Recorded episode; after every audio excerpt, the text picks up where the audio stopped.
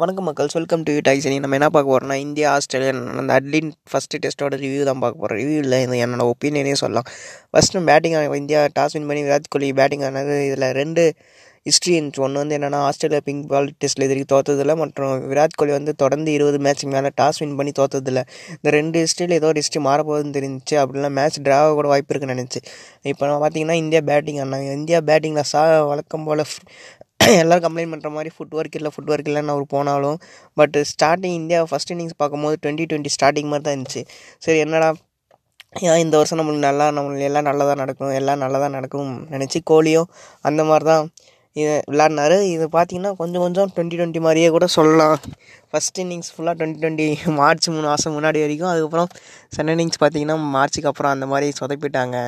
ஏன்னா நம்ம யாரை வேணால் குத்தம் சொல்லலாம். But Australia bowlings is really well at Pat Cummins Hazlewood rock பண்ணிட்டாங்க. அவங்க தான் ஷோவோட ஹீரோயினே சொல்லலாம். இவ்வளோ கம்மியான ஸ்கோர் யாருமே எதிர்பார்த்துக்க மாட்டாங்க. ஜிம்பாம்பே அந்த மாதிரி நம்ம கம்மியாக நினைக்கிற டீம் கூட இதோட கொஞ்சம் பெட்டராகவே ஆடுவாங்கன்னு நினைக்கிறேன். இவ்வளோ லோ ஸ்கோர் நம்ம எதிர்பார்த்துக்கவே மாட்டோம். இத்தனைக்கும் இந்தியா ஆஸ்திரேலியா டெஸ்ட்னா எவ்வளோ எதிர்பார்ப்போட நடந்திருக்கும்.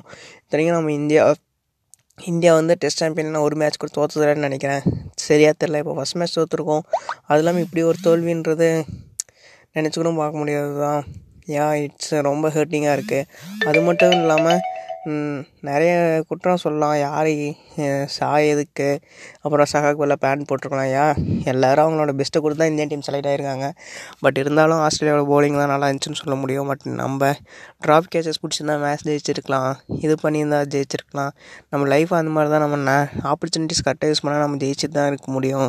ஏன் நம்ம தோக்க வழியே இல்லை. பட் நம்ம ஆப்பர்ச்சுனிட்டி கரெக்டாக யூஸ் பண்ணுறதுல இல்லை. அந்த மாதிரி தான் அவங்களும் அவங்களும் ஹியூமன் தானே. ஹியூமன் மேக்ஸ் எரர் ஸோ அடுத்த டெஸ்ட்டில் பார்ப்போம். ஏன் சீரியஸ் அடுத்த சீரியஸ் விராட் கோலி வேறு இல்லை அது இல்லாமல் இந்த சோகம் என்னென்னா விராட் கோலி செஞ்சுரி இல்லாமல் இந்த இயரை என் பண்ணுறாரு ஐபிஎல்லில் கூட செஞ்சுரி இல்லை. மற்ற இன்டர்நேஷ்னல்லையும் செஞ்சுரி இல்லை. Yeah bad years for Virat Kohli.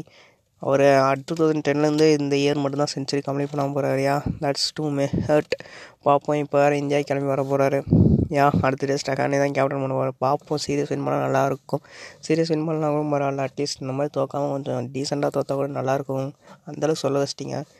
Yeah you don't expect this but I always support you bleed ப்ளூன்னு சொல்ல முடியாது. டெஸ்ட் மேட்ச்ன்றனால ப்ளீட் ஒயிட் ப்ளீஸ் அடுத்த மேட்சஸ் வின் பண்ணி கொஞ்சம் சீரியஸ் வின் பண்ண ட்ரை பண்ணுங்கள் thank you hope you are like this